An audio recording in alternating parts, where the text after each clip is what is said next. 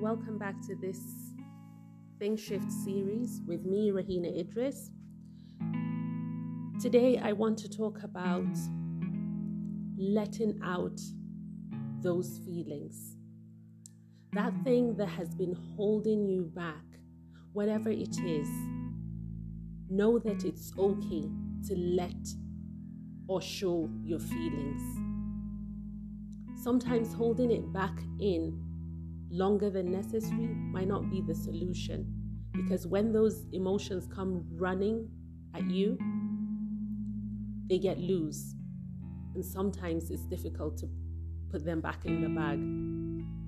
So let go and understand that it's okay to feel sad sometimes.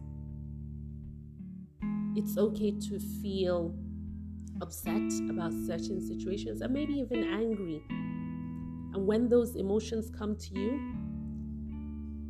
let it all out. Sit with yourself, open up about it, talk to someone about it.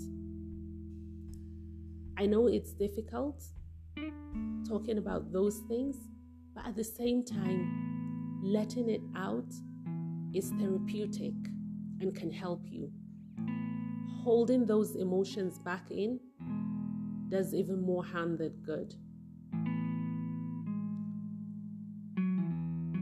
With all the things going on, every life isn't easy.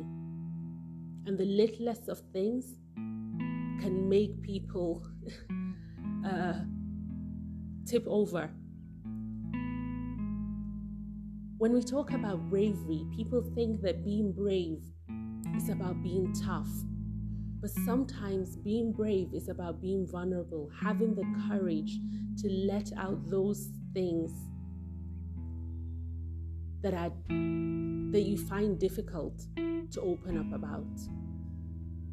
Have the courage to talk to someone about it. Have the courage to open up about it. Don't be so scared because what that does to you is it keeps the emotions running deeper and deeper. And that's not good for your health.